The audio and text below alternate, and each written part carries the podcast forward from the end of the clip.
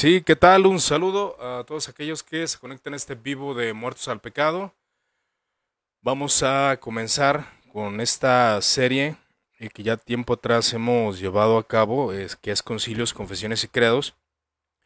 Y bueno, pues para aquellos que han seguido esa serie en el canal de YouTube o los Facebook Like que hemos hecho ya desde el año 2018, hemos estado tratando los temas de la cristiandad, eh, de cómo los concilios comenzaron a reunirse para definir doctrina y cómo se empezó a hacer la división dentro de las iglesias cristianas. En esta ocasión, pues llegamos ya al 1517, después de transcurso de tiempo del año 300 en adelante, donde hemos estado observando por ahí algunos temas que creo que es muy interesante que cada uno de nosotros indague en ello. Y me propuse en esta ocasión, aprovechando el café teológico, tocar el tema acerca de las 95 tesis de Lutero. Tratar de entender un poco mejor eh, las tesis, ya que se me viene a la mente o se viene a la memoria eh, lo que es eh, que mucha gente celebra estas 95 tesis, pero no las han estudiado y no sabemos realmente a qué se refieren. Y bueno, primeramente quiero probar aquí el audio, si se está escuchando bien, espero que me confirmen si se está oyendo bien el audio, que no haya ninguna interferencia y ningún problema. Voy a comenzar con el tema, ¿verdad? Entonces, bueno, el tema de hoy es la reforma alemana, las 95 tesis de Martín Lutero. Y voy a dar comienzo en breves minutos para que eh, ustedes puedan pues comentar, eh, compartir eh, este audio en vivo, si ustedes bien lo desean, con la finalidad de aprender juntos acerca de la reforma. Y me tomo el atrevimiento de llamarla reforma alemana porque precisamente es el inicio de la reforma de Lutero y la reforma luterana de, una, de un imperio el cual se fragmenta y esta división trae, es conocida como el segundo cisma de la iglesia, eh, está impregnado de nacionalismo, que creo que es algo que es muy importante que entendamos eh, aquellos que indagamos acerca en la de la historia, tratar de ser lo más objetivo posible. ¿no? Entonces, comenzamos. Las 95 tesis de Martín Lutero eh, no es una confesión, ni mucho menos, eh, ni mucho menos un credo, no lo es, definitivamente no.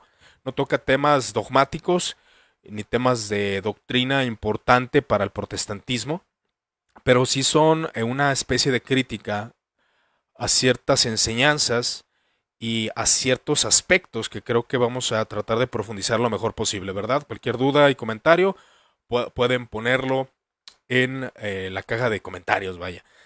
Entonces, eh, me interesa hablar eh, del documento, porque con él comienza a desarrollarse lo que se conoce como la reforma de la iglesia, la reforma de la iglesia alemana, y así diferentes reformas que se empiezan a gestar en diferentes lugares. Entonces, estas tesis fueron colocadas con la finalidad de realizar un debate académico. Nada más, ese fue el interés de Martín Lutero cuando provocara en la conciencia de los empoderados para que tuvieran un tema principal para Lutero, que claro que las 95 tesis toca diferentes temas. No podemos centrarnos a de que toque solamente uno, no, es, es multitemático lo que toca Martín Lutero en sus tesis. Y es bien curioso porque estas tesis no son las primeras, definitivamente no, son tesis que, que fueron popularizadas y realmente aquí ocurrió el efecto viral que hoy conocemos en Internet, donde la polémica o que lo impulsaran ciertos poderosos, como en el caso de hoy de las redes sociales, cuando alguien con muchos seguidores comparte algo, realmente se, se viraliza. En el caso de Martín Lutero, ahí disculpe tal vez la comparación, fue así. Realmente sus 95 tesis fueron propagadas por toda Alemania, no solamente por Alemania, sino por la mayoría de Europa, y esto trajo una polémica bastante fuerte que llevó a la división, a la segunda división de la iglesia cristiana. Pero Lutero no buscaba eso. No buscaba ni una división, no buscaba una reforma. Lutero no estaba buscando ni siquiera las reformas que con anterioridad ya se habían tocado, y son las cosas que ya hemos hablado en concilios, confesiones y credos, como los concilios medievales Sí buscaban reformas, buscaban reformas morales, reformas de la iglesia, prohibir la simonía, prohibir el abuso de indulgencias. Ya era un tema tocado dentro de los concilios que ya vimos anteriormente dentro de la iglesia católica romana, ya muchas personas tenían el deseo de una reforma eclesiástica, pero esta reforma eclesiástica no implicaba divisiones. Ni aún John Hus quería divisiones, más bien quería que dentro de la Iglesia Católica se reformara ciertas, ciertas enseñanzas, pero una, una reforma moral. El caso de John Hus fue una reforma moral. Y el papado, eh, ellos querían que se reformara el papado. El caso de John Wycliffe fue un poco más radical y él sí quería totalmente una eh, condenar el papado, ah, y establecer otras doctrinas que para él eran pues totalmente bíblicas y fueron rechazadas obviamente por, por Roma, ¿no? Entonces, en los concilios medievales, como digo, pues sí buscaban eso, ¿no? La idea de una reforma eclesiástica no era nueva, y esto quiero que lo, que lo entiendan. La palabra reforma no viene de un contexto de Martín Lutero, no fue una idea de Martín Lutero, no, ya había un proceso de trabajo dentro de la Iglesia Católica que llevaba a un deseo con un deseo de, reformar la Iglesia Católica Romana. Y también buscaban la unidad con la Iglesia Ortodoxa griega.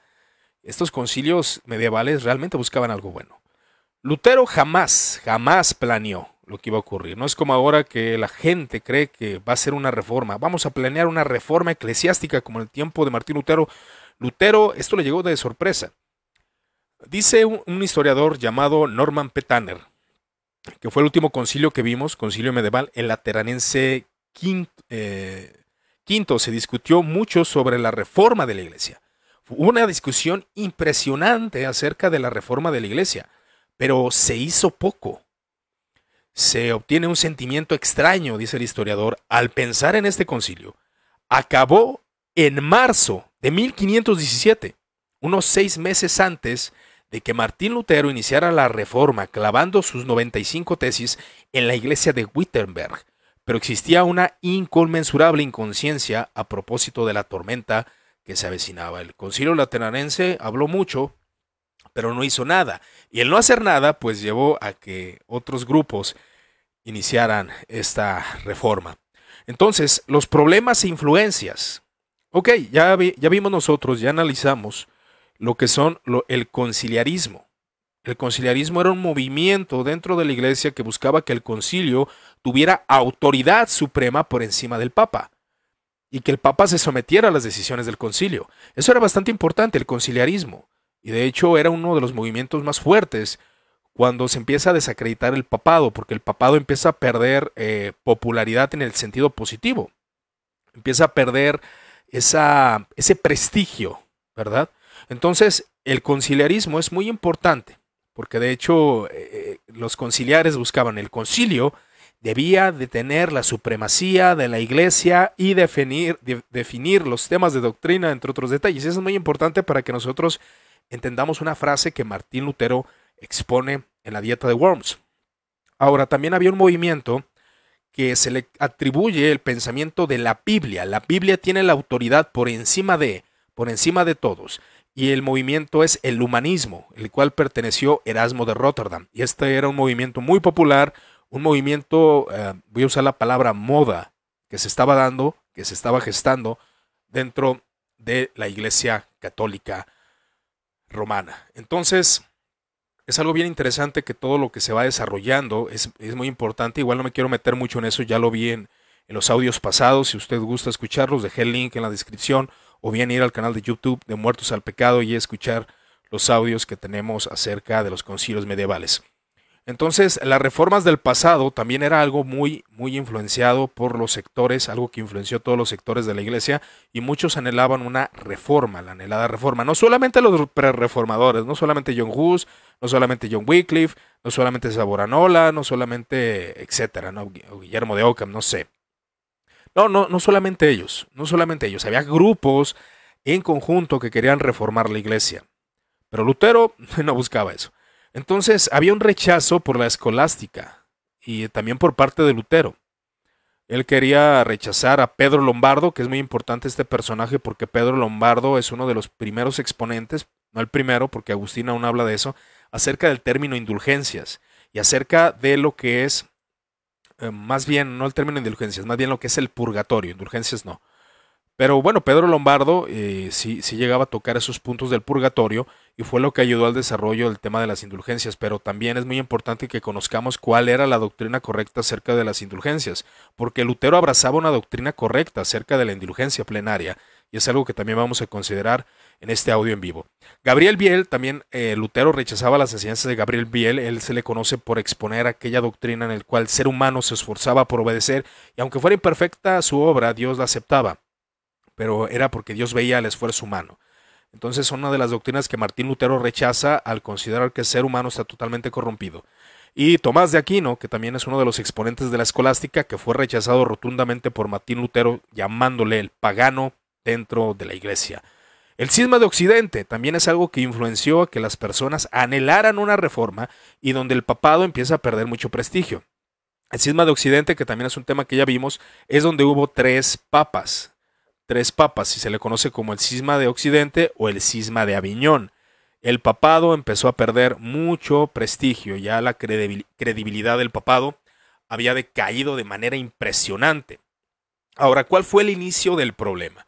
Bueno, considerando, no me voy a meter mucho hacia la historia de Lutero, pero en Lutero, para el año 1515, él, él inició en el 1513 a desarrollar lo que se conoce como la teología de la cruz, que claro que la teología de la cruz llevó un proceso, llevó años de desarrollo, pero Lutero en el año 1515 ya tenía un desarrollo teológico sobre toda, sobre toda la parte de la teología de la cruz.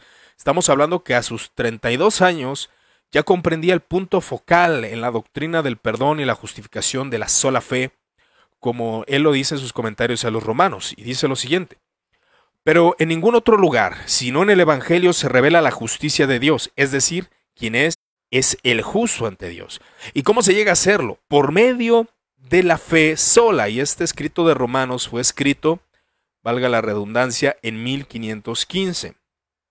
Y dice Lutero, con que el hombre cree la palabra de Dios, como está escrito en el último capítulo de Marcos 16, capítulo 16, versículo 16, el que creyere y fuere bautizado, será salvo, mas el que no creyere será condenado. Pues la justicia de Dios es la causa de la salvación, y como ocurrió con el poder de Dios, también con la justicia de Dios debe entenderse no aquella por virtud de la cual Él es justo en sí mismo, sino la justicia por la cual nosotros somos hechos justos. Aquí está uh, considerándose esa, esa propuesta acerca de Lutero, de la justificación por la sola fe. Entonces quiero decir que realmente Lutero ya tenía el desarrollo y de hecho él expone que en el año 1515 fue cuando sus ojos fueron abiertos y es donde se le atribuye por muchos protestantes, por muchos evangélicos, que Lutero nace de nuevo, según los comentarios que tenemos dentro de las iglesias y comúnmente, ¿no? Pero ¿cuál fue el problema de las 95 tesis de Lutero? Lutero era un católico ferviente, esto cabe mencionarlo, era un católico que anhelaba eh, una iglesia recta y correcta. Entonces, el movimiento de las indulgencias es lo que empieza a causar este problema. Pero ¿cuál movimiento de las indulgencias? La predicación de aquellas indulgencias que fueron mandadas por León X con la finalidad de adquirir fondos para construir la Basílica de San Pedro ah, suponía un despliegue espectacular en Alemania, así comisarios, subcomisionarios, predicadores a las órdenes del principal, con aquella ocasión de Juan Tetzel, que es el pregonador de las indulgencias, contadores, cobradores, fuerzas de orden y todo un cortejo de ayudantes animaban a las manifestaciones de devoción del pueblo que acudía masivamente a lograr la ayuda para sus difuntos en el purgatorio, el perdón para adquirir indulgencias. Entonces, no tiene que extrañar en consecuencia que el sistema, el sistema de indulgencias que fue apoyado de manera económica, la gente se les exhortaba que compraran indulgencias, entre otros detalles, fue un sistema que fue duramente atacado no solo por Lutero, por algunos espíritus selectos, por predicadores autorizados, por humanistas y por hasta las quejas de la corte de Castilla, es decir, la iglesia española también estaba en contra, católicos estaban en contra de lo que se estaba haciendo, y no de la indulgencia en sí mismo. Por tanto, cuando en aquella circunstancia el ejército pacífico de la indulgencia llegó a las cercanías de Wittenberg y la población, a pesar de las provisiones aún del príncipe de Sajonia, Federico, que guardaba y exhibía en su iglesia un amplio y opulento tesoro de ellas, tesoros de indulgencias, tesoros de reliquias, corría la gente en masas a comprar las bulas. El fray Martín Lutero propuso, aquí va el punto, propuso la discusión académica de las 95 tesis, solamente eso, propuso una discusión académica del uso correcto de las indulgencias. Verdadera controversia sobre las indulgencias, sobre su doctrina y sobre los abusos. Es muy importante que esto lo ponga en su mente. Sobre los abusos de la práctica que se estaba. Este es el punto focal del monje alemán católico que él reprobaba en sus tesis. De manera sencilla vamos a considerar eh, cinco puntos de qué trataban estas tesis. Primeramente, el perdón que dan esas indulgencias es más elevado o igual que la cruz de Cristo, o igual que la cruz de Cristo. Yo creo que sería más bien eh, lo que, que, quiso Lutero expresar, que mucha gente, muchos predicadores le estaban dando el mismo poder a lo que es la indulgencia que la misma cruz de Cristo. Pero también enfatiza un segundo punto. El segundo punto es el uso correcto de las indulgencias. El abuso en la predicación de las indulgencias sería el tercer punto. La crítica al Papa que se estaba levantando por humanistas y aún por el mismo Lutero, pero lo hacía con una reverencia muy, muy impresionante. También el, quinto, el quinto punto serían asuntos políticos y económicos que implicaban un ataque a la iglesia alemana y sobre todo a Federico de Sajonia, quien era quien apoyaba a Martín Lutero económicamente, fue el que fundó en 1505 lo que se conoce la Universidad de Wittenberg, una universidad muy nueva que apoyaba a Lutero, que tenía mucha simpatía por Lutero, y a Federico de Sajonia hay que atribuirle mucho, porque fue uno de los protectores principales de Lutero. ¿Y qué ocurre en 1517? Bueno, todos conocemos esta gran escena donde se cuestiona por algunos historiadores. De hecho, eh, tenemos ahí la imagen donde Martín Lutero clava sus 95 tesis. Pero algunos cuestionan esta fecha de esta especie de manifiesto y se cuestiona sobre todo la realidad del gesto teatral del fraile Agustino clavando con saña la incentiva contra las indulgencias en las puertas de la iglesia de todos los santos. De hecho, es algo que, se cuestiona. Si realmente Lutero clavó estas 95 tesis, solamente fue una invención para, mencionar, para, para tratar el tema de manera muy épica, ¿no? Pero independientemente lo haya hecho o no, el evento pues fue real, estas 95 tesis fueron escritas Muchos historiadores dicen, bueno, si el evento no ocurrió, igual es importante porque es lo que la, mente alemana eh, proclama de este héroe de la iglesia, de, la iglesia alemana, ¿no? El fundador, se puede decir, de la iglesia luterana. Aunque así, así no lo vería Lutero. Lutero más bien veía una reforma de la misma iglesia católica.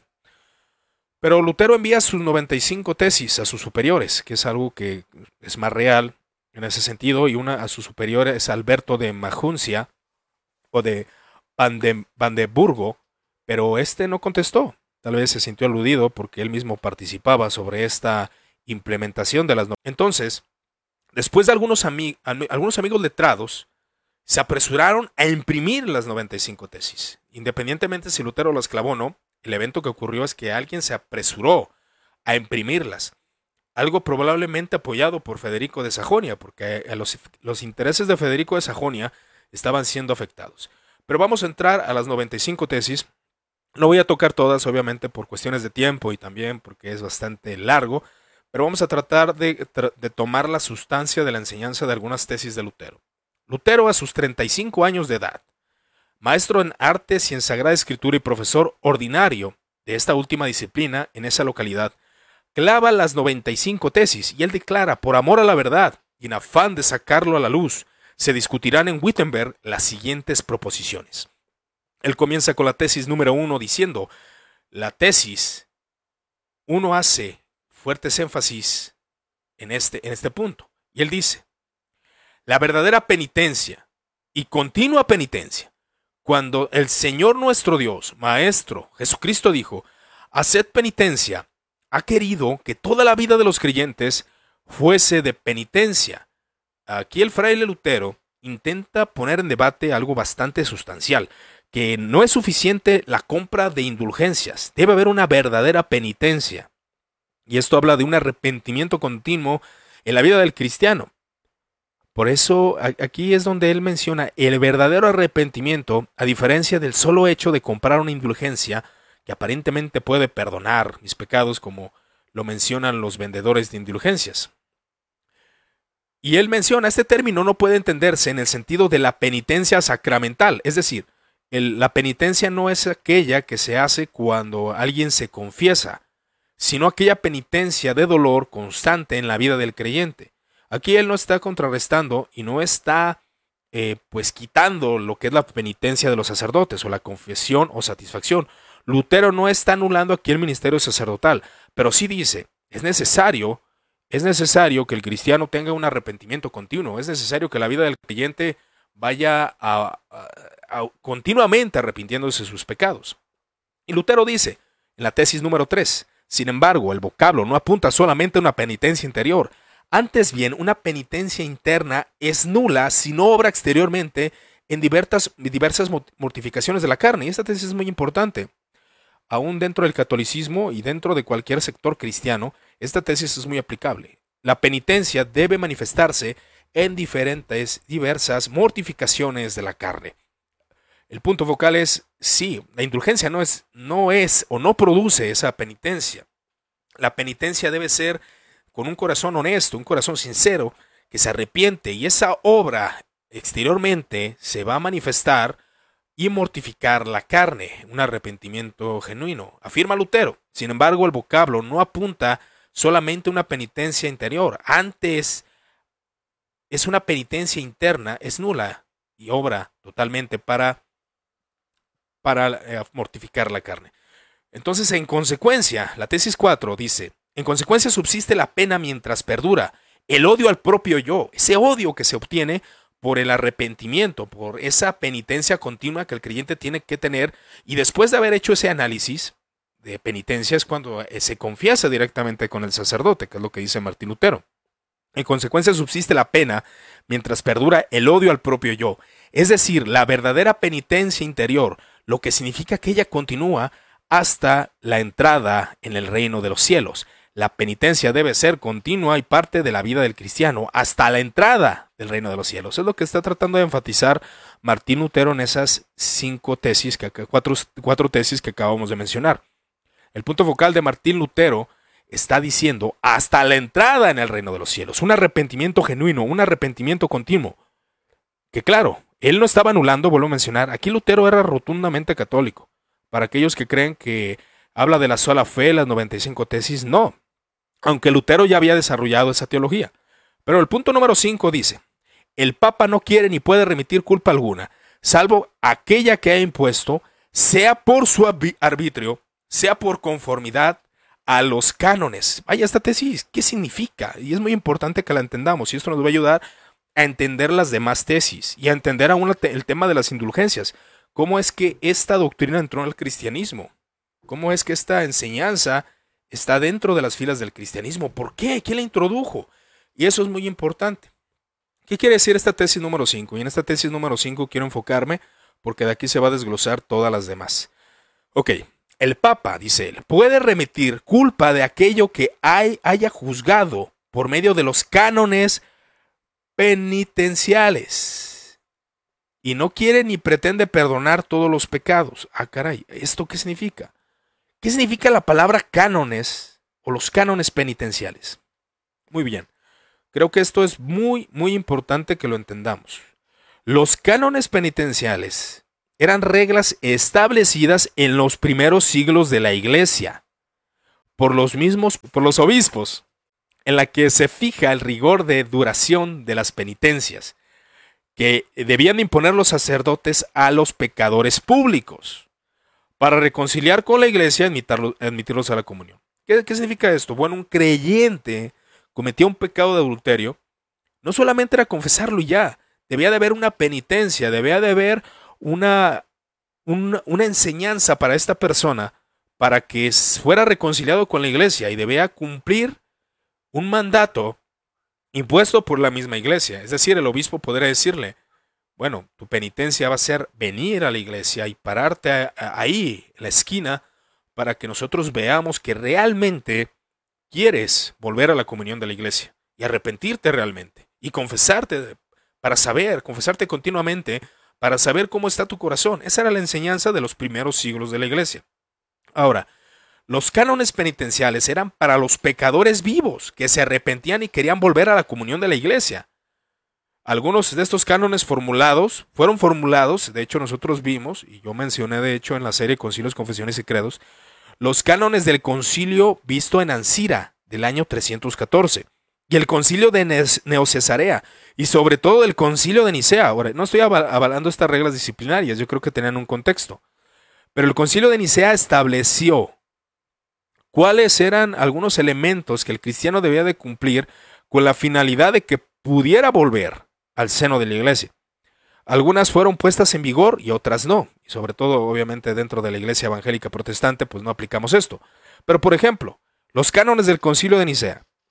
El proceso de reconciliar se desarrolla fuertemente a través de la penitencia. La penitencia pública, es decir, que los sacerdotes, como los obispos, como los maestros, entiendan que tú estás arrepentido. Entonces se mencionaban tres grados de penitentes, todos en el contexto de la Eucaristía. Oyentes, a los que se le permitía oír la liturgia de la palabra y entonces tenían que marcharse. Postrados, los que después de la liturgia de la palabra recibían una bendición del presidente para la que se ah, prosternaban y entonces salían finalmente los orantes, que permanecían durante toda la plegaria eucarística, pero no recibían la comunión. ¿Por qué? Porque cometían pecados graves y pecados que eran públicos. Entonces, estas reglas disciplinarias eran la finalidad, o estas reglas de, las, de los cánones penitenciales, era para que ellos eh, mostraran su verdadera, de verdadero arrepentimiento, verdadero, verdadero dolor. Entonces, Lutero decía, bueno, los cánones penitenciales dice que el Papa o el obispo pueden imponer ciertas cosas las cuales permitan ver el arrepentimiento genuino de la persona. Y ellos van a poder absolver cuando esta persona realmente hayan mostrado con evidencia que se ha arrepentido. Entonces, tanto el Papa como los obispos pueden hacerlo, pero el Papa no puede perdonar absolutamente todos los pecados porque porque ese solamente lo puede hacer eh, en la confesión, es decir, que esa persona confiese pecados veniales. O sea, solamente aquellos que son impuestos por la iglesia, la iglesia puede perdonarlos, que es lo que Lutero está diciendo. Entonces, esto lo reafirma la tesis número 6. El Papa no puede remitir culpa alguna, sino declarando y, y dando testimonio que ha sido remitida por Dios. O sea, analizando el caso, la persona eh, entra a la comunión de la iglesia, las leyes de derecho canónico que son muy importantes, tomemos en cuenta que la iglesia estaba fundada bajo un derecho canónico, bajo eh, reglas del Estado y todo esto, y eran reglas que se debían de seguir para que las personas pudieran entrar a la iglesia de la, institución de la iglesia. Entonces, si alguien caía en adulterio, eh, si el obispo lo disciplinaba de esta forma, con estas penas canónicas, eh, estas, ahora sí que reglas disciplinarias de los cánones, reglas de disciplina de los cánones, él podía remitirlas, pero con certeza en los casos que se ha reservado, o sea, los temas que conoce. El Papa puede eximir a alguien que haya cometido un pecado grave de asesinato, algún político, etcétera, lo puede hacer, pero siempre y cuando el Papa levante esta, esta de esa remisión, o sea, de, quite esa culpa por medio de esa contrición que hay en el creyente. ¿no? Eso, eso es bien importante comprender nosotros porque ese es el contexto de las 95 tesis de Lutero. El Papa solo puede remitir las culpas de las cuales se han dado testimonio declarando que han sido perdonadas por Dios al ver la evidencia, al ver el resultado de la confesión del pecador. Eso es lo que está diciendo Martín Lutero. Y procedemos a la tesis número 8. Igual vamos a brincarnos hacia la número 8. Y dice Lutero, hablando de estos cánones penitenciales, que como he mencionado, son aquellos que fueron establecidos en concilios ecuménicos, que muchas veces se ponían en rigor y otras veces no se, podía, no se ponían en, rigor. Han sido impuestas únicamente a los vivientes, y esto es bien importante que lo tomemos, ¿okay? los cánones penitenciales son para los vivientes y nada debe ser impuesto a los moribundos basándose en los cánones. ¿Cómo vamos a imponer a un moribundo los cánones, es lo que él quería debatir, él quería poner todo esto en debate. Cabe mencionar que lo que debemos de entender que todos estos puntos quería que cada uno, uno por uno, se debatiera de manera académica. Entonces, por ello el Espíritu Santo, dice él, nos beneficia en la persona del Papa. ¿Cómo es posible, Lutero, que hayas escrito esto? Bueno, vuelvo a mencionar, aquí Lutero era rotundamente católico, quien en sus decretos siempre hace excepción en caso de muerte y necesidad.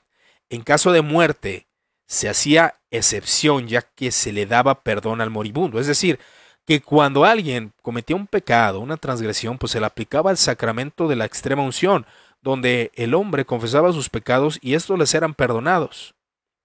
Y ya, ya no había deuda, ya no había deuda que, eh, que pagar por los pecados que, que estaban ahí, que, que, la, que se habían confesado, por el sacramento se habían perdonado, decía Lutero.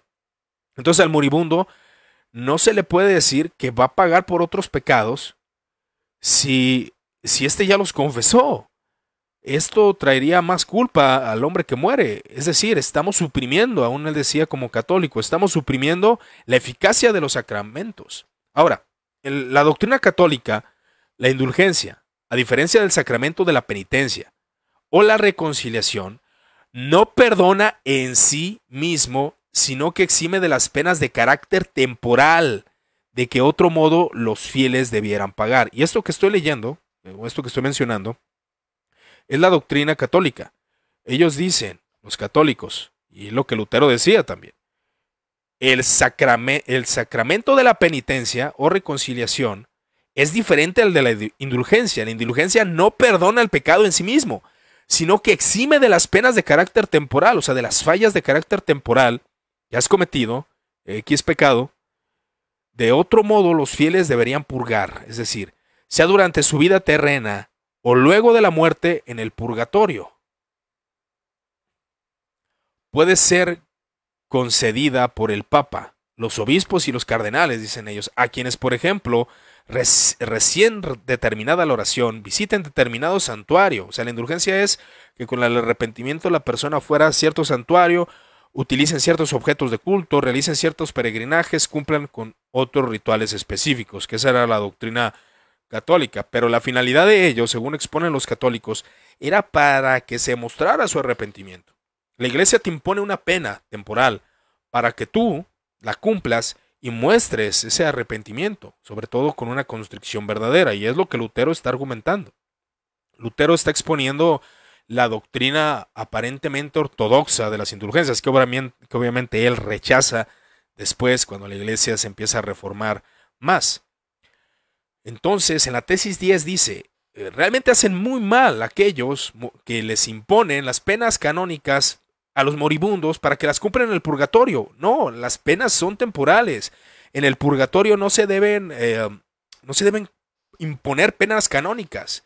De hecho, según Lutero y aquellos que creían en el purgatorio, bueno, en el purgatorio se va a limpiar el creyente, pero no debe pagar por aquellas penas a las cuales ya han sido cumplidas en la tierra. Eso es lo que enseñaba al menos la ortodoxia sobre esta enseñanza, ¿verdad? Cabe mencionar que no es una apología, que solamente estoy exponiendo aquello que Lutero creía en el momento que escribió las 95 tesis.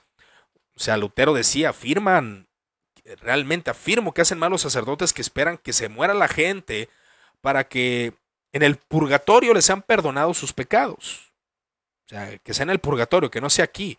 Y ese es un problema. Entonces la tesis 11 menciona la pena canónica en pena para el purgatorio. Es cizaña aquellos, o son cizañosos, la cual transforman la pena canónica, que es una pena que debe cumplirse en la tierra, para que se cumpla en el purgatorio. Eso es hostil, no se puede. Hay sacramentos que seguir, los cuales van a perdonar al creyente, y este si tiene algunos pecados que infringió, que no confesó, bueno, esos serán perdonados en el purgatorio. Pero el problema era que la predicación de las indulgencias estaba llevando a decir que las personas que están en el purgatorio no tenían forma de pagar esa, e, e, esos pecados. Entonces debía ser por una pena canónica. Pero dice Lutero, ¿cómo es posible? Pero si las penas canónicas son penas que se deben de cumplir en este mundo, en esta tierra, cuando el cristiano muere, el purgatorio limpiará esos pecados, según lo que quería Lutero. Entonces había un problema, que la curia se estaba poniendo en lugar de Dios, como él afirma en esta tesis número 11, también lo afirma en la tesis 20, en la tesis 36 y en la tesis 93, donde Lutero afirma todos estos detalles. Y él dice en la tesis 12, antiguamente las penas canónicas no se imponían después, sino antes de la absolución. A ver, ¿qué dijo él?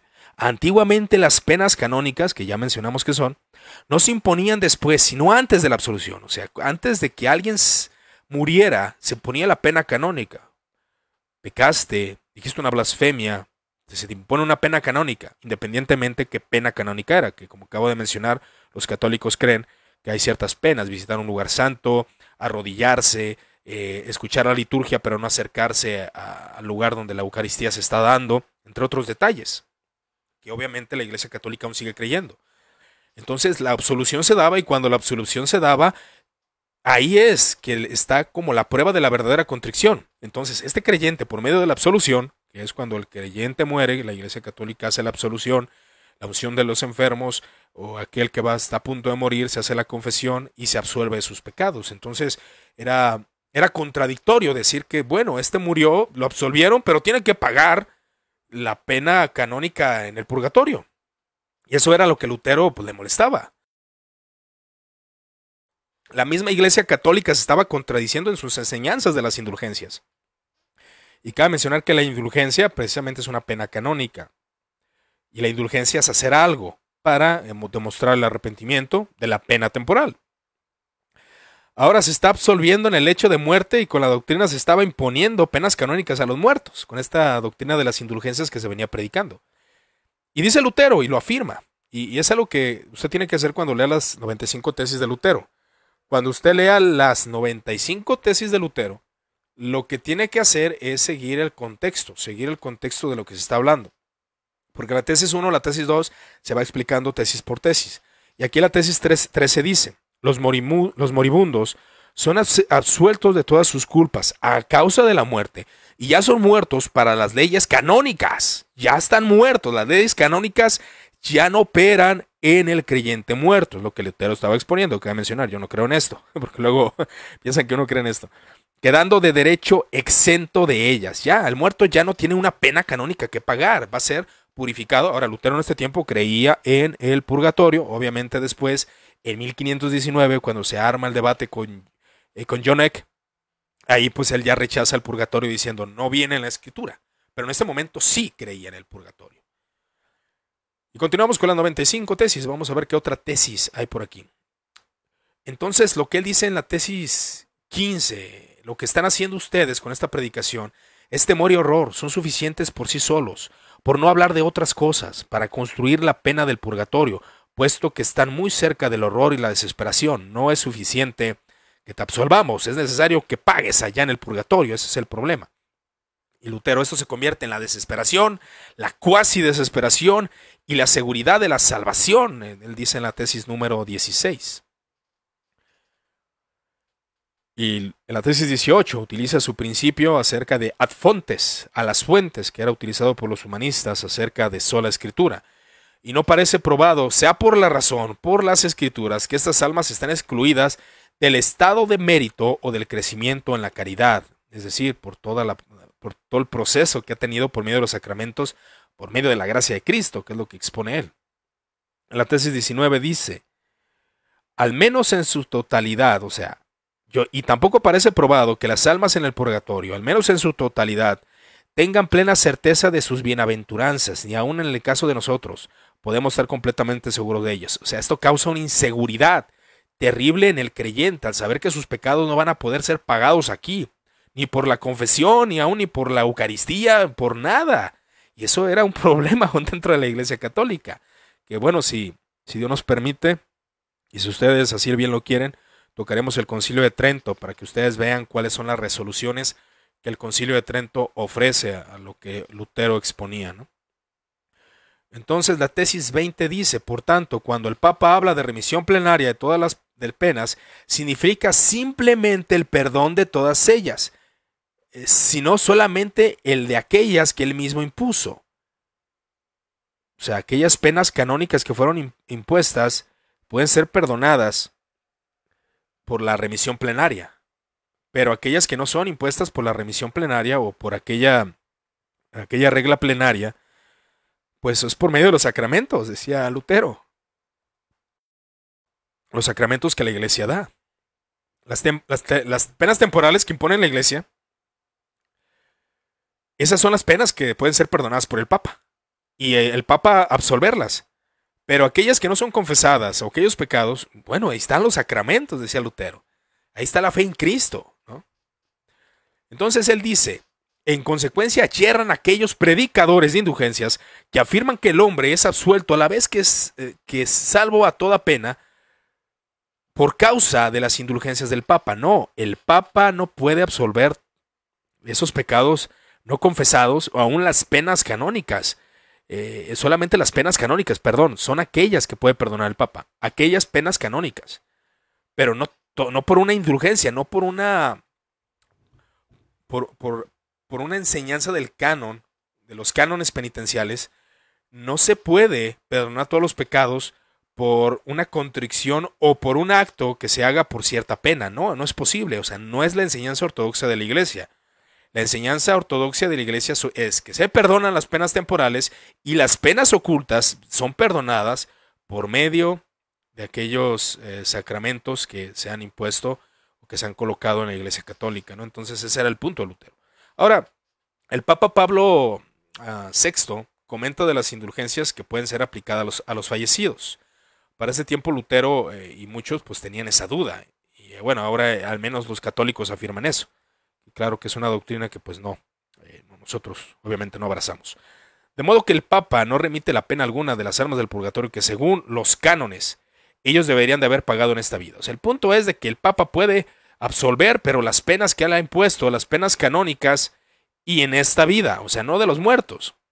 Los de los muertos son perdonados por la absolución en el momento de la muerte y la purificación que el purgatorio pueda dar. Eso es lo que creía Lutero, ¿eh? cabe mencionar.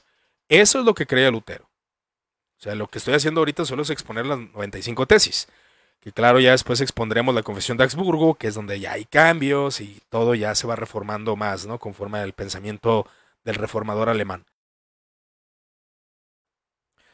Entonces dice él, el poder del Papa que tiene universalmente sobre el purgatorio Cualquier obispo o cura posee una en particular sobre su diócesis o parroquia, es decir, eh, ellos son los que imponen este poder. Ahora, Lutero dice, muy bien, en la tesis 26, muy bien procede el Papa al dar la remisión a las almas del purgatorio, no en virtud del poder de las llaves, que no posee, sino por su vía de intercesión. O sea, el Papa tiene autoridad pero no tiene autoridad por el purgatorio. El purgatorio es un, es un lugar en el cual Dios purifica al hombre y no es, eh, el Papa no tiene jurisdicción sobre ella, es lo que está diciendo. O sea, él no posee esas llaves, y es lo que él quería debatir. El Papa posee esas llaves, el Papa posee eh, eh, ese poder para quitar la pena en el purgatorio. El Papa tiene jurisdicción, pero en esta vida, es lo que Lutero afirmaba. Entonces, él declara en su tesis 27 que la mera doctrina humana es esa predicación de aquellos que aseveran que tanto suena la moneda que se echa en la caja del alma sale volando. No, eso no es posible. Entonces aquí vemos los abusos de los predicadores de indulgencias, como vemos en esta tesis 27, y lo podemos ver en la tesis 75, en la tesis 28, que dice, es lucro y avaricia solamente todo esto que se está haciendo, de quitar el dinero a la gente para poder fomentar esta doctrina y decir que los pecados son perdonados cuando no, hay otras, hay sacramentos que obedecer, a Cristo mismo perdona pecados. Entonces, eh, aún el obispo, por medio de la absolución que da acerca del pecado, puede, puede perdonar. Eh, eso cabe mencionar que Lutero es lo que creía, ¿verdad? Y es lo que estoy tratando de hacer, o sea, meter en el contexto las 95 tesis, hermanos. Porque es bastante común de que todos celebramos el 31 de octubre las 95 tesis de Lutero. Y de hecho hasta alguien me preguntaba, oye, las tesis de Lutero hablan de la sola fe. Oye, las tesis de Lutero hablan del tulip. Ahí como pone, como pone aquí Jovel, ¿no? No, no, eh, no habla de eso. Habla de esto, habla de... el Lutero en este momento creía en las indulgencias, sí. En este momento creía en el purgatorio, sí. En este momento creía en el papado, sí. Es verdad. Y dice él en la tesis 29, ¿quién sabe acaso si todas las almas del purgatorio desean ser redimidas? Hay que recordar lo que, según la leyenda, aconteció a San Saverino y San Pascual. ¿Y estos quiénes son? Bueno, San Saverino fue al purgatorio porque una vez fue negligente en el rezo del brevario y otro, otro dice que San Pascual también fue porque una vez venía cansado de un viaje y se, se descuidó un poco en la virtud y fueron al purgatorio, ¿no? Entonces es lo que le menciona Lutero estas, estas historias. Entonces, en la tesis 31 dice, cuán raro es el hombre verdaderamente penitente, tan raro como el que verdad adquiere indulgencias, es decir, que el tal es rarísimo. Es decir, que no, podemos adquirir una penitencia real, total, porque siempre va a haber algo de que arrepentirnos. Entonces, alguien que adquiere una indulgencia y ya es perdonado totalmente de todo, pues también es rarísimo, es lo que Lutero afirma. Entonces, nadie puede estar seguro de su salvación mediante una carta de indulgencia, sino por lo que la Iglesia ha enseñado. Y la tesis 33 dice, hemos de cuidarnos muchos de aquellos que afirman que las indulgencias del Papa son inestimable don divino por el cual el hombre es reconciliado con Dios. Eso es poner la indulgencia al nivel del Evangelio, al nivel de los sacramentos. No es posible, dice Lutero. La tesis 34 dice, pues aquellas gracias de perdón solo se refiere a las penas de satisfacción sacramental. A ver qué dijo, para aquella gracia de perdón solo se refiere a las penas de satisfacción sacramental, las cuales han sido establecidas por los hombres. O sea, las penas canónicas, las penas que se dan cuando alguien se confiesa, son, son impuestas, son establecidas por los hombres. Pero ese perdón se da por medio de esa satisfacción sacramental. O sea, el sacramento ha sido dado para que podamos ser perdonados, no la indulgencia. Eso es lo que Lutero afirma. Tesis 35. Predican una doctrina anticristiana aquellos que enseñan que no es necesario la contrición, eso es lo importante, para que para rescatarlos de la, de la rescatar las almas o confesionalia. Ahora esto es muy importante. El problema focal era que la indulgencia se estaba poniendo al nivel del evangelio y al nivel de los sacramentos. Ese, ese era el detalle para Lutero. ¿Cómo es posible que por comprar una indulgencia vaya, ya se está afirmando que, que alguien ya es perdonado. No, eso no es posible. No es posible. Debe haber una verdadera contrición en la confesión sacramental. Cuando alguien, cuando alguien adquiere una indulgencia es por aquella pena canónica que sale impuesto por el obispo con la finalidad de ser disciplinado y poder confesarse y poder ser perdonado de su pecado. Pero no por el simple hecho de pagar una moneda. Eso es una barbaridad, es lo que Lutero afirma y lo afirma en la tesis 36, cualquier cristiano verdaderamente arrepentido tiene derecho a la remisión plenaria, o sea, la remisión de esa, eso, de esa indulgencia. Uno arrepentido tiene indulgencia de pena y culpa, aún sin carta de indulgencias. No es necesaria. Y es lo que él quería debatir en la tesis 36. Entonces la remisión divina era bastante importante. Quisiera tocar todas las tesis, pero por motivos de tiempo no lo voy a hacer. Entonces vamos a pasarnos a la tesis 41. Dice, las indulgencias apostólicas deben predicarse con cautela. Aquí ya, ya lo está diciendo él. Lutero estaba a favor de las indulgencias, pero aquellas indulgencias que eran impuestas por los obispos con la finalidad de que el creyente eh, se arrepintiera, eh, el creyente por la pena temporal tuviera que hacer algo para la remisión, impuesta por la iglesia. ¿no?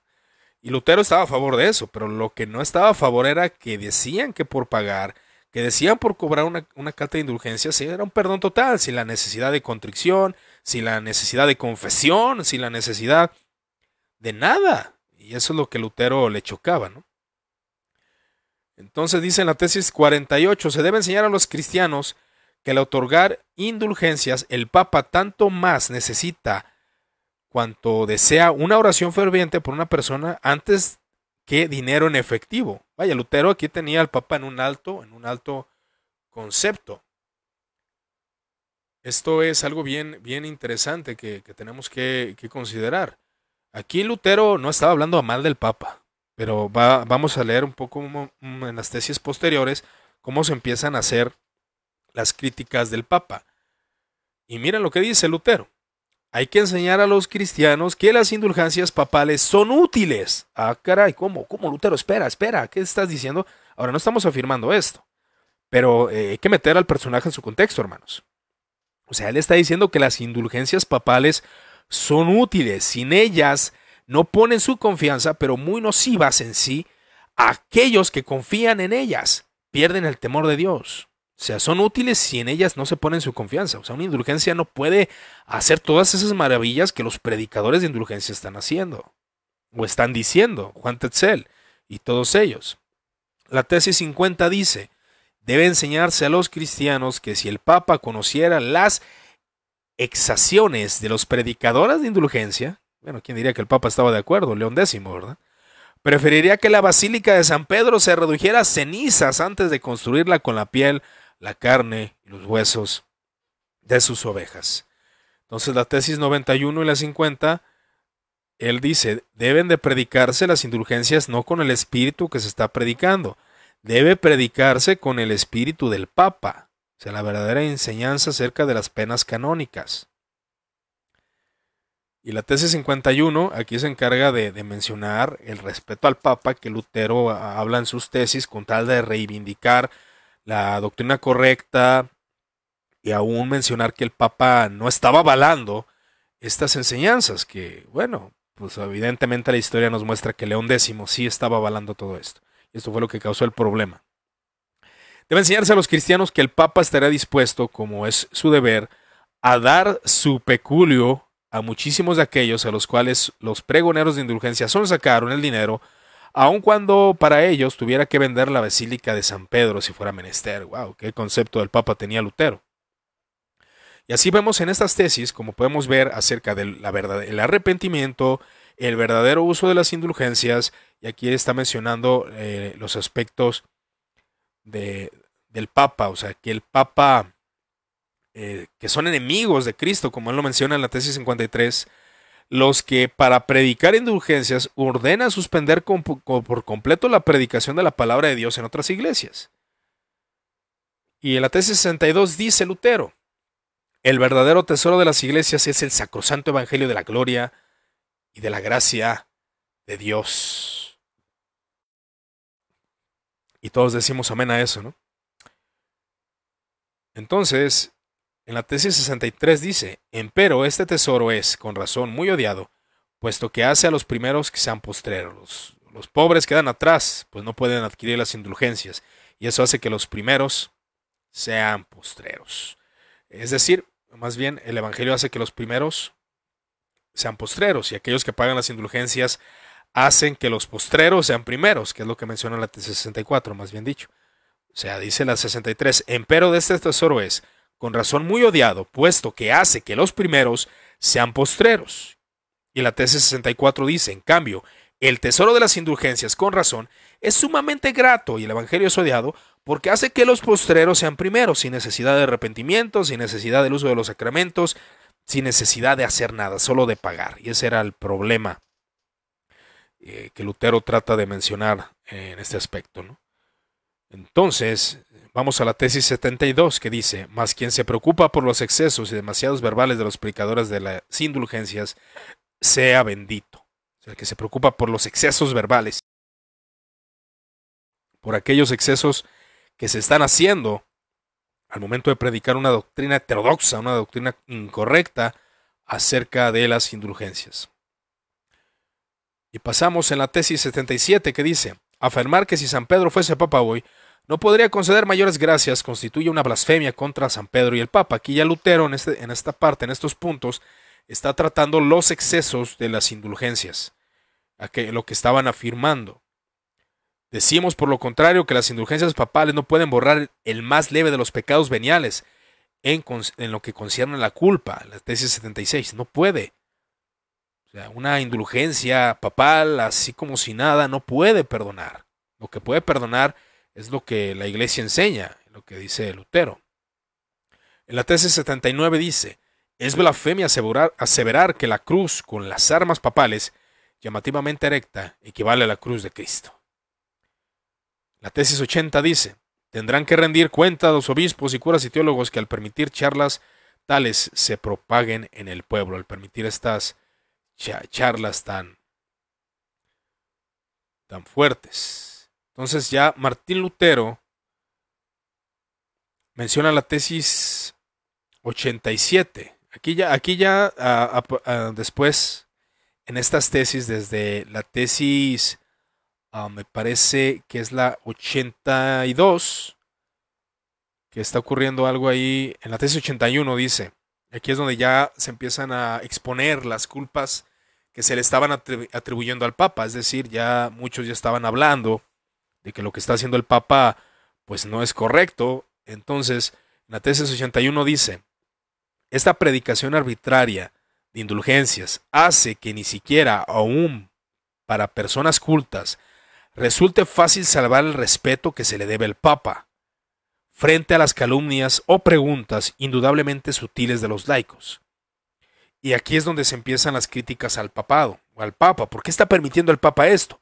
Y Lutero se mantenía, bueno, estas doctrinas que están enseñando acerca de las indulgencias, que no son la, doctrina correcta de las indulgencias que ha enseñado la iglesia, está causando que las personas hablen mal del Papa. Y dice en la tesis 82, por ejemplo, ¿por qué el Papa no vacía el purgatorio a causa de la santísima caridad y muy apremiantemente necesidad de las almas? lo cual sería lo más justo de todas las razones si él redime un número infinito de almas a causa del muy miserable dinero para la construcción de la basílica, lo cual es un motivo completamente insignificante. Esto es lo que ya los laicos estaban mencionando acerca del papado.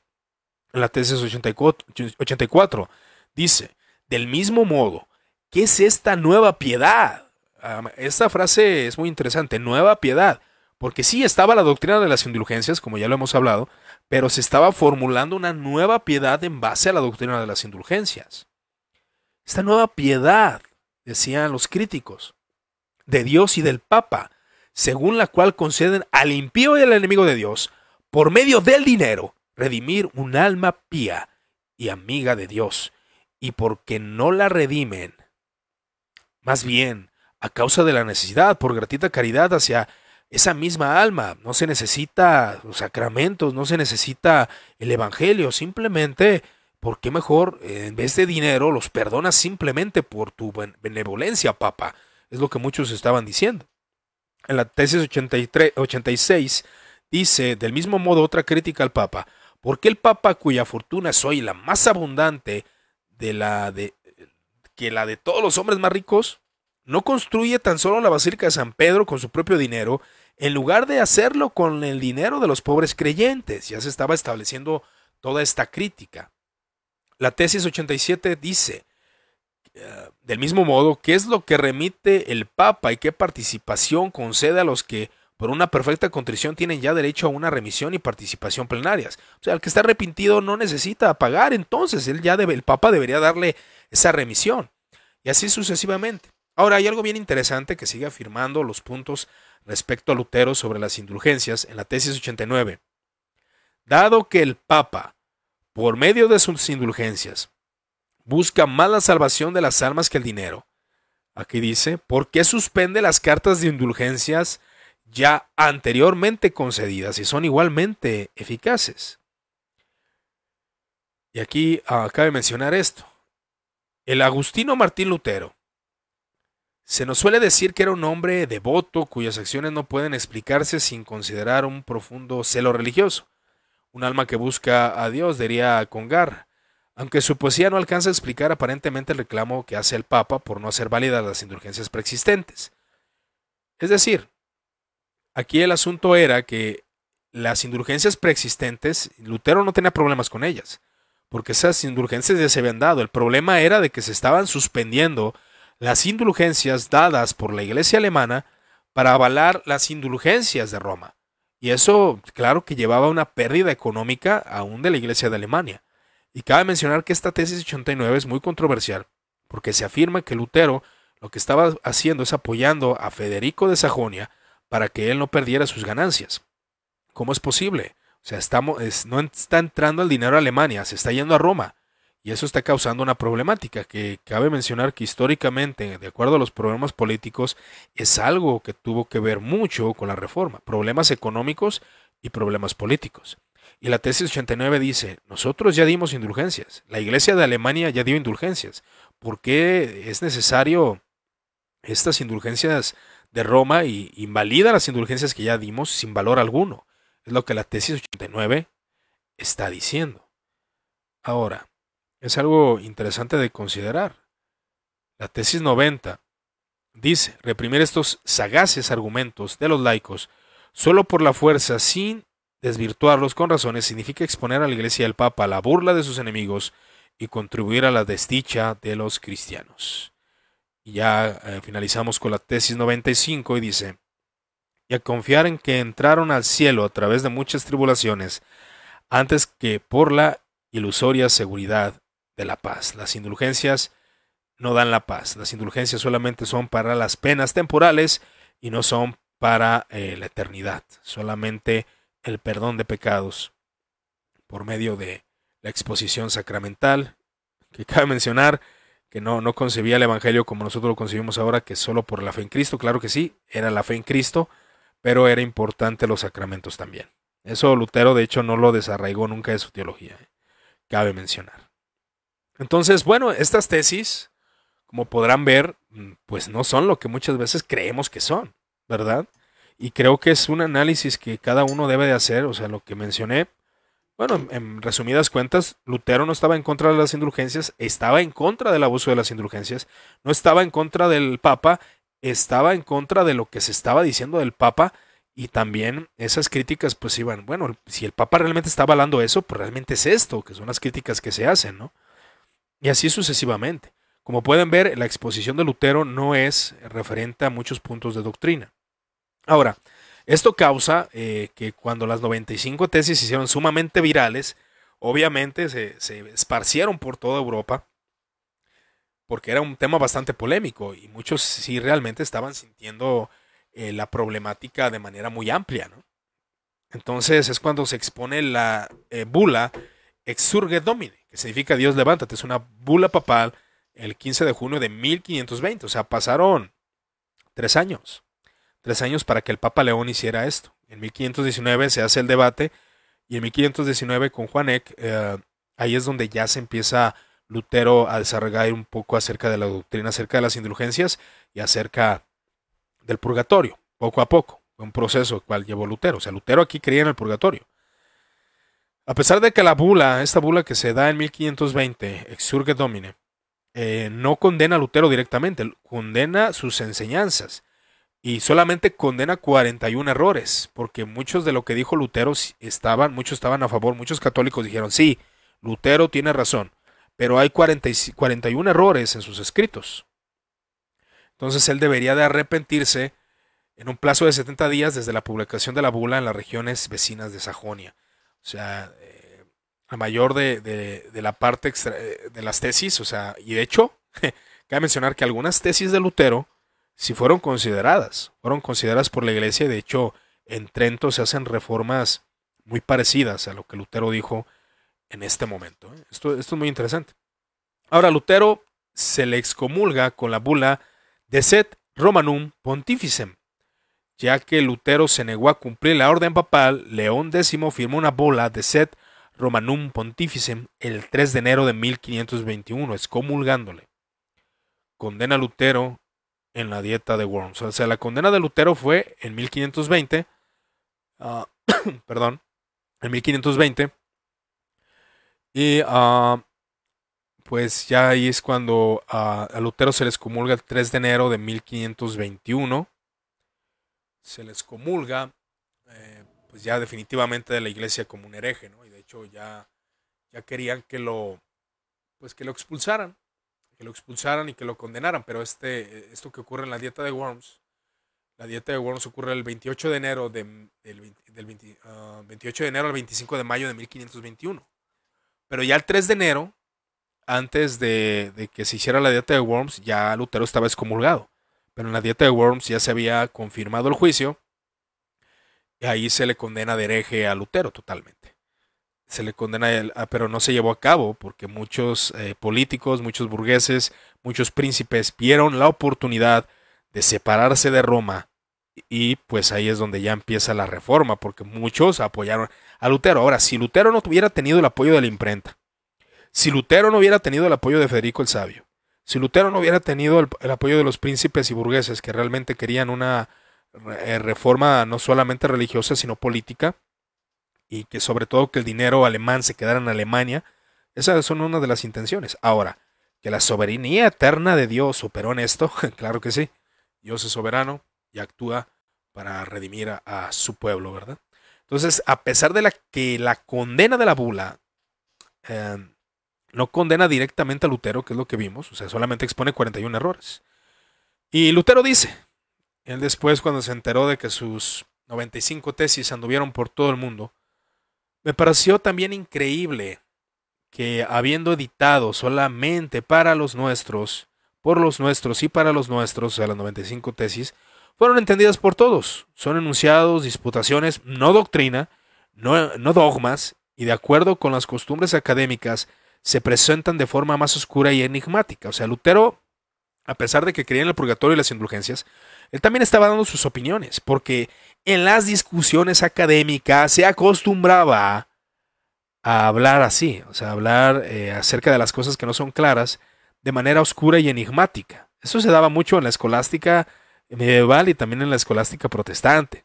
O sea, lo enigmático, empezar a hablar y dar opiniones. El problema dentro de la iglesia es que muchas veces esas cosas oscuras se han hecho dogmáticos y es algo que ha, ha traído mucho problema a la iglesia que después veremos.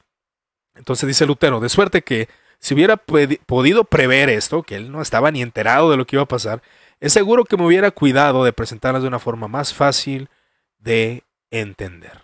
Y bueno, básicamente estas son las 95 tesis de Lutero, me concentré mucho en la, exposición, pero vamos ahora a los, a los comentarios, ahora que fue el café teológico, esto fue ahora sí más una enseñanza, no tanto una conversación, fue una enseñanza de las 95 tesis de Lutero. Pues bueno, hermanos, esto es lo que enseña las 95 tesis de Lutero de Lutero. ¿Qué opinión tiene usted acerca de lo que acaba de escuchar? Me gustaría leer sus comentarios. ¿Qué, parece si los, ¿Qué le parece si los esperamos? Me gustaría ver los comentarios de las personas que están conectadas en este audio en vivo para que pues comenten y den su opinión acerca de lo que acaban de escuchar. Ahora sí que vamos a entrarle al café, ¿no? Ahora sí al café teológico. Que sí es bastante em, polémico todo este asunto, hermanos, porque como bien, bien vengo diciendo, muchas veces el pueblo evangélico no lee las 95 tesis de Lutero y creen que dice cosas que no dicen. Y creen que Lutero, eh, en ese momento que claro, ya tenía un desarrollo de la teología de la cruz, ya había escrito su comentario a los romanos, ya había hecho muchas cosas. Pero bueno, este es el principio de la reforma, la reforma alemana. Si Dios nos permite vamos a tratar acerca de la confesión de Augsburgo y ahí vamos a ver la doctrina luterana. ¿Qué creían realmente los luteranos? ¿Qué creía? Y también en toda esta exposición de concilios, confesiones y credos, vamos a ver eh, en audios en vivo, vamos a tratar también el tema de, de la confesión, eh, de las confesiones reformadas, confesión helvética, la institución de la religión cristiana que enseña grandes rasgos. Todo eso, todo eso lo vamos a, analizar, todo eso lo vamos a, considerar, ¿no? Entonces, creo que, creo que es necesario eh, para nosotros poder entender eh, pues eh, realmente los contextos, ¿verdad? Que ahora fui muy superficial porque cabe mencionar que, bueno, al menos referente a los cánones penitenciales, bueno, mucha gente, ¿qué es eso de los cánones penitenciales? Bueno, dentro de la historia de la iglesia, y de hecho en el concilio de Nicea o los concilios locales hablamos de esos cánones penitenciales. Que era que se tomaba mano de ahí para poder este, pues mostrar, mostrar eh, la, doctrina, la doctrina correcta, ¿no? Entonces, bueno, aquí quiero saludar a los que comentaron. Igual les agradecería, por favor, que dejen sus comentarios, que dejen su. Aquí saludos a Erika Rico, este, también a Rocío, Saludos, Rocío. Gracias. Gracias por estar en este vivo. Se escucha súper bien, comenta ella. Y luego dice Hop, cántate la del Castillo Fuerte, es nuestro Dios. Castillo Fuerte. Con su voz sería bueno. Fíjate que no sé cantar, hermano. Me gustaría cantar. Yo creo que me voy a meter unas clases de canto. Ah, aquí saludos a la señora Verónica. Saludos. A Leana, Lena Rubio. Eh, Luis Huerta. Saludos a mi estimado Luis Huerta de aquí de Guadalajara. Dice, cántate una de la Ivy. No, gracias. Este, Dice aquí Luis Llobel, aquí saludo cinco puntos, Tulip. ¿Quién, habló de Tulip? De hecho, ahí, ahí Luis Llobel a veces unas críticas, he visto por ahí, acerca de esto, ¿no? De, que muchos viven una utopía, este, pues creyendo que, que, que pues la 95 tesis era una exposición totalmente bíblica, ¿no? Como pueden ver, Lutero aquí no está hablando en contra contra de las indulgencias, no está hablando en contra del purgatorio, no está hablando en contra del Papa. Su problema era las cuestiones que estaban dañando políticamente, económicamente y las indulgencias. ¿Verdad? El abuso de las indulgencias, todo lo que las indulgencias estaba causando. Y es algo que también debemos de considerar respecto a los contextos políticos, hermanos, para poder analizar esto. Este te tiene bloqueado. saluditos, saluditos, brother. Buenísimo, hermano, dice, bendiciones. Gracias, León, y León Roca. Pues sí, no, no sé si, si pues, tengan alguna opinión ahí de las 95 tesis y si ustedes ya las habían leído. Me gustaría saber sus opiniones. Igual ya aquí vamos a iniciar la conversación, porque de hecho lo que son los días, este, los viernes son conversaciones más que enseñanzas. Nomás que quise aprovechar eh, la serie que ya tengo haciendo desde 2018, donde pues, me he documentado y hablando acerca de confesiones, concilios y credos. Y la intención es estudiar todos los concilios. Si usted eh, quiere escuchar los audios, están en el canal de YouTube, puede escucharlos sin problema. Y dejar sus opiniones, ¿no? ¿Sabes qué, hermano? Estoy de acuerdo en esto, esto, esto y esto. Y bueno, y, corregir algunos detalles que pueden haber ahí en los audios, ¿no? También, claro está. Entonces, creo que, creo que es necesario, hermanos, que, aprendamos, que indaguemos, que busquemos, este, pues ahora sí que las formas, las formas de poder dialogar, ¿no? Eh, a mí sí me impresionó cuando leí las 95 tesis no era nada de lo que creía. De hecho, nomás sacamos la tesis 1 y la tesis donde dice que el Sacrosanto Evangelio es la, el tesoro de la, iglesia y ya las demás, así como que la gente no las lee. Eh, y bueno, pues esta es la realidad de las 95 tesis, mis hermanos. Esto fue lo que empezó la reforma alemana. Claro está que ya empezaron algunos detalles ahí y debates y que fue llevando hasta el rompimiento, que fue en 1521, donde Federico de Sajonia y muchos creyentes piadosos pues quisieron llevar la reforma, como también creyentes nada piadosos también quisieron llevar la reforma. Entonces hay mucho que, analizar respecto a la reforma alemana. Y sobre todo a la doctrina de Lutero, que es algo que igual pudiéramos analizar sus escritos. Como Lutero después de su rompimiento, de hecho cuando se da la primera bula, eh, cuando eh, sí, también hay mucha ignorancia dentro del catolicismo. De hecho, yo vi una página donde decía Lutero estaba de acuerdo con el Papa, y sí, o sea, Lutero estaba, eh, Lutero aquí era rotundamente católico. De hecho, él no creía que su doctrina de la justificación por sola fe, él la guardaba para sí, o sea, él era como una exposición que él entendía, pero no, no deseaba imponerla, porque dentro de la escuela escolástica se daban mucho las divagaciones teológicas. Ahora que Lutero tuvo influencia de muchos exponentes de la escolástica, como Bernardo de Claraval, eh, sobre todo San Agustín de Hipona, que claro, es de tiempo anterior a la escolástica, obviamente, eh, sobre todo a eh, John Eck, Guillermo de Oca, o sea, él tuvo influencia de muchos expositores, de muchos maestros. La idea de la reforma o de sola escritura no es de Lutero, no, es de los humanistas, a fontes, a las fuentes. Todos deseaban eso, que la Biblia debía de estar por encima del Papa y por encima de los concilios. ¿Recuerdan esto del conciliarismo? De hecho lo mencioné. El conciliarismo era que querían poner al Papa debajo de los concilios para que la decisión fuera conciliar.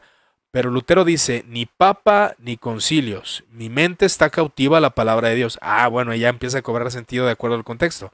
Ni los conciliares, ni los papistas, eh, estoy más de acuerdo con los humanistas.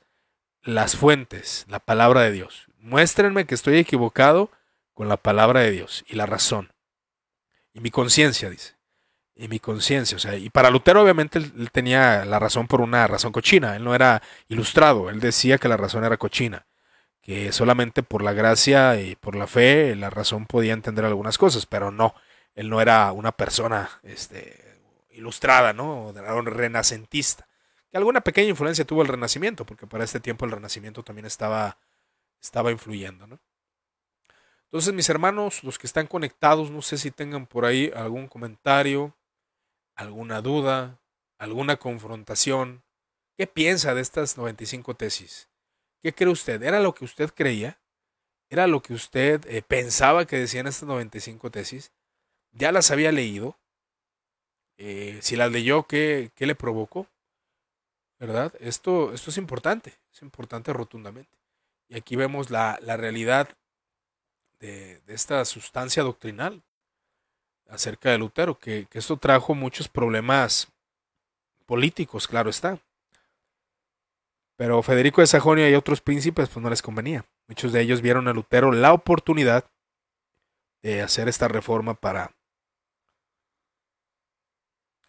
para guardar sus dominios y mantener una nueva política en Alemania, fuera del imperio, fuera del poder del papado y fuera de la influencia de Roma. Que claro que Lutero lo veía desde un aspecto teológico. No, no cuestiono la piedad o devoción de Lutero. Claro que no. Pero sí hubo gente detrás que apoyó a Lutero que tenía no el propósito en el Evangelio. O sí, a lo mejor en el Evangelio, pero también tenían propósito en lo político. Y esto fue lo que desató la reforma. Que creo que es algo que iremos analizando e iremos considerando en otras ocasiones, ¿no? Pues igual voy a esperar ahí si alguien tiene una pregunta, algún comentario. Vamos a un pequeño, un pequeño receso Igual vamos a aprovechar el café teológico para conversar sobre este tema y pues poder eh, pues dialogar. ¿Qué le parece? Ponga sus comentarios, ponga sus preguntas y vamos a charlar sobre el tema.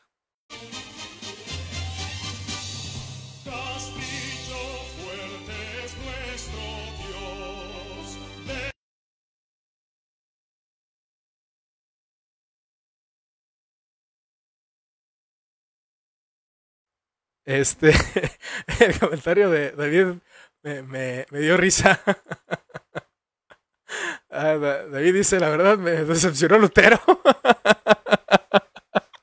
bueno, hermano, es que es el problema. El problema es de que tenemos bien idealizada a la gente.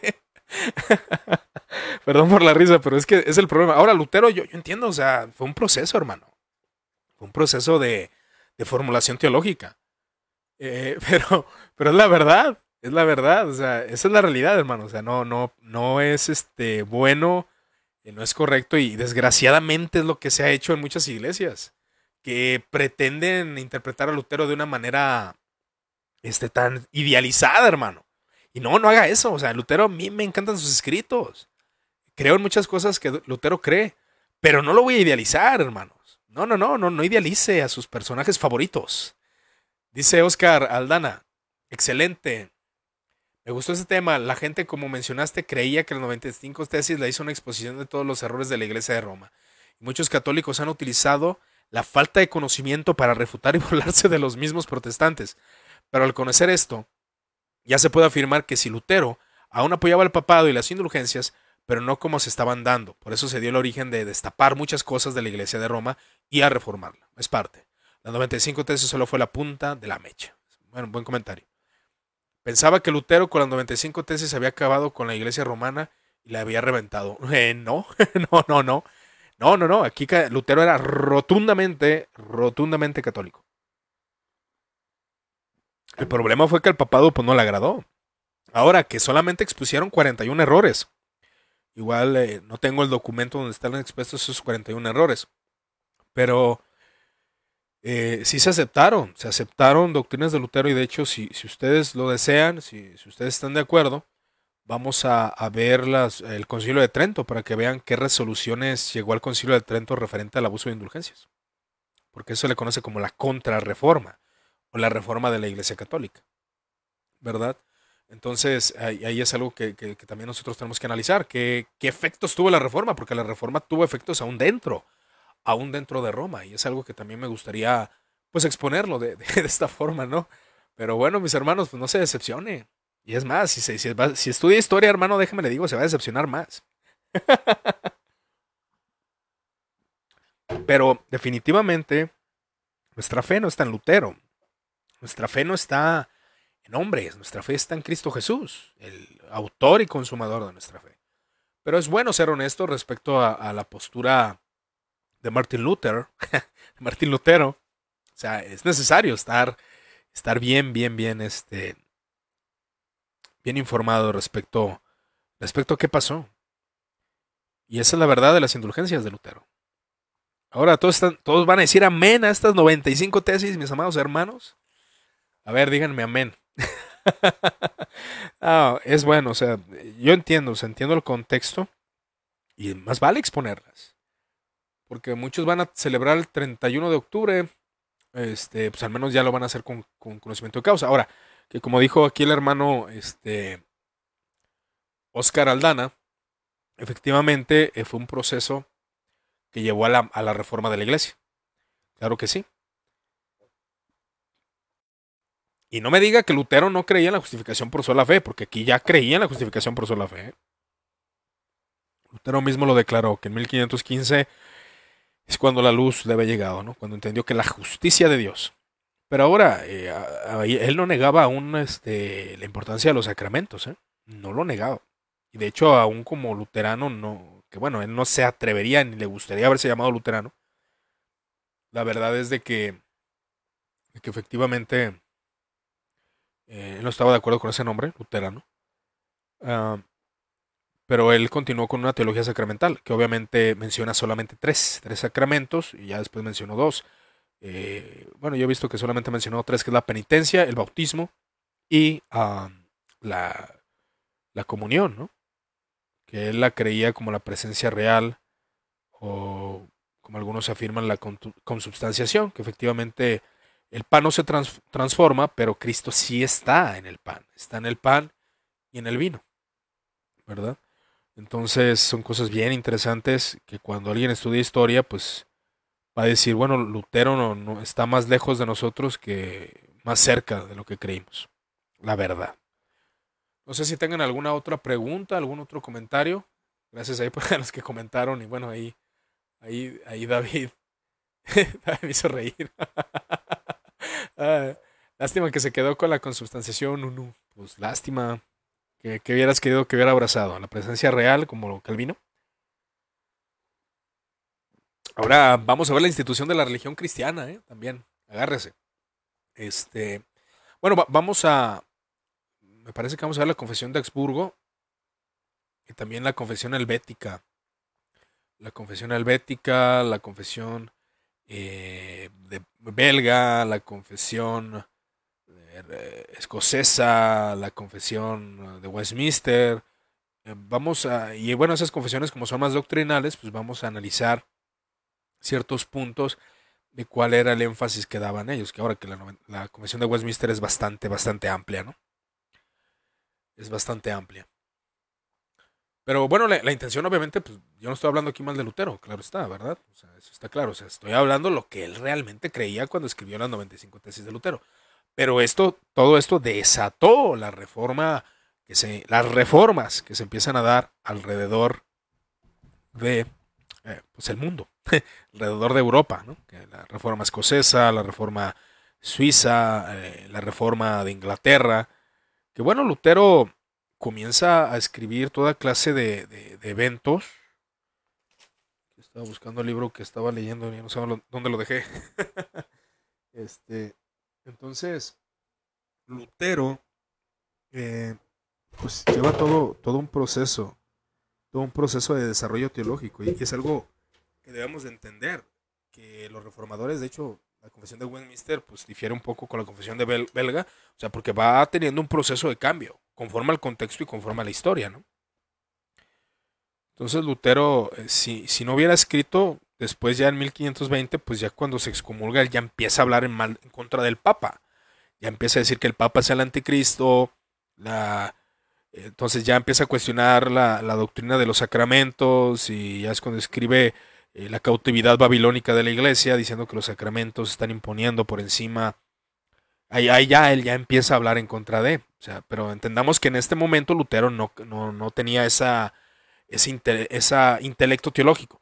Él ya empieza a atacar o, a atacar el papado ya en 1520, 1521, también los sacramentos, la doctrina de la iglesia del purgatorio, 1519 ya, ya empieza a decir esto no tiene sustento bíblico, y ahí es donde, donde Lutero ya empieza a transformar y cambiar. O sea, yo creo que también la excomunión pues, lo llevó a, a animarse, ¿no? A empezar a hacer teología de esa forma. Ahora sabemos que fue un proceso. ¿Qué es lo que más rescatable cuanto a los 95 tesis? Tesis o nada más porque se inició la reforma. No, pues es rescatable porque Lutero defendió un punto de la, de la gracia, o sea, de la gracia y del perdón de Dios. O sea, él enfatizaba que el perdón de Dios era por encima de estas indulgencias, que la cruz de Cristo era por encima de estas indulgencias. ¿no? O sea, él declaraba, bueno, las indulgencias son buenas, pero no son suficientes para perdonar. ¿No? Y, y, cabe mencionar, o sea, un ejemplo de la indulgencia plenaria es lo que ya había comentado. O sea, alguien cae, no sé, en adulterio. La iglesia le imponía una indulgencia. La indulgencia era que no entrara al templo, que se quedara parado, que, se arrodillara, como mencionamos, entre otros detalles. Pero todo eso era para ver, disciplinar al pecador. Disciplinar al pecador. Ese, era el punto. Y solamente te rescataba de las penas temporales, es decir, que te recibieran de nuevo a la comunión de la iglesia. Es un ejemplo como ahora, ¿no? O sea, ¿cómo, cómo alguien aplica disciplina eclesiástica, hermano? Bueno, quiero poner el ejemplo para que se entienda, ¿no? Por ejemplo, una iglesia em, bautista, ¿no? Eh, alguien cae en un pecado, bueno, ¿cómo se le disciplina? Bueno, siéntate, ya no, ya no vas a tocar, pero ya, ya no le vas a decir nada. No, pues lo vas a aconsejar, tal vez le vas a dar, ah, lo vas a adoctrinar otra vez. Bueno, eso se traduciría en, el primer, en los primeros siglos como una indulgencia. Esa era la enseñanza ortodoxa de las indulgencias. O que te decían, ¿sabes qué? Pues ve a este templo y ahí reza y medita, entre otros detalles. O sea, sí, sí había como un sentido eh, correcto referente a esto. El catecismo de Heidelberg, exactamente, ese también lo voy a ver. Voy a ver todos, todos los, catecismos en aspecto doctrinal histórico. Porque aquí ya, de hecho, ya donde se empieza a ver todo el aspecto doctrinal. ¿Verdad? Porque nosotros hemos visto, ah, por ejemplo, los primeros concilios ecuménicos si eran doctrinales, que es donde vimos la cristología, cómo se define la Trinidad, cómo se definen las doctrinas esenciales del cristianismo, entre otros detalles. Pero los concilios medievales no eran tanto doctrinales, eran más de disciplina, eran más de moral, eran más de cuestiones políticas. Eran concilios papales donde el papa ya llegaba con las decisiones, ya no, ya no era un concilio decidiendo, sino que era el papa ya decidía y pues ya los demás escuchaban. Pero la reforma se encarga de empezar a, a centralizar, y esto, bueno, sí lo puedo ver de manera evidenciada, empieza a sistematizar doctrina, no de manera muy, muy, así, muy completa, pero sí empieza a sistematizar. Y eso es, por ese motivo, yo creo que las confesiones que vamos a ver, confesión de Habsburgo, las confesiones reformadas, pues vamos a hablar del aspecto doctrinal, porque es más doctrinal que, que otras cosas, aunque también tiene aspectos políticos, claro está. Claro está, mis hermanos. No sé si tengan alguna otra pregunta, algún otro comentario.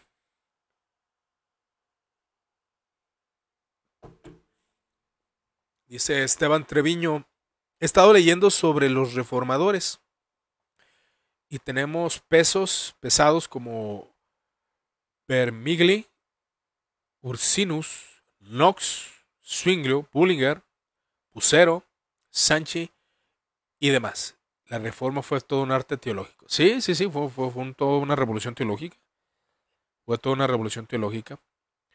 Pero estas tesis, pero fíjense, o sea, estas no, las 95 tesis no fueron mejor, la mejor obra de Lutero.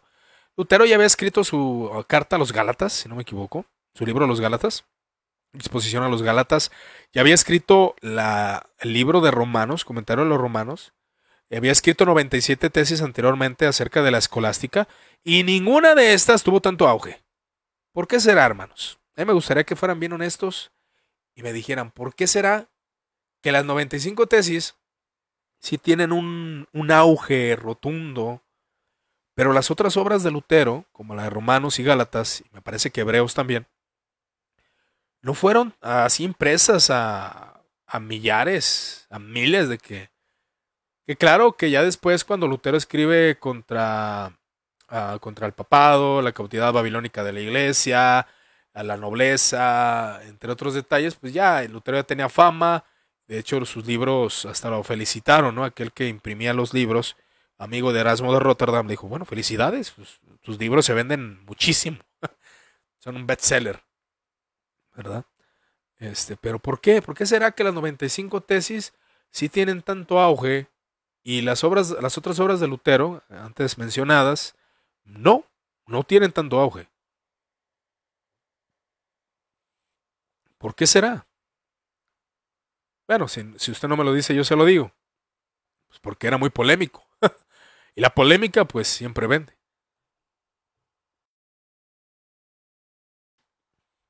en cualquier sector, ya sea eclesiástico, ya sea de otros medios, otros estudios. Pero bueno, mis hermanos, pues yo creo que aquí terminamos el vivo, ya tenemos una hora 33 minutos. Les agradezco su amable atención y pues que Dios los siga bendiciendo. Cualquier duda y comentario, pues ya saben, estamos a sus órdenes.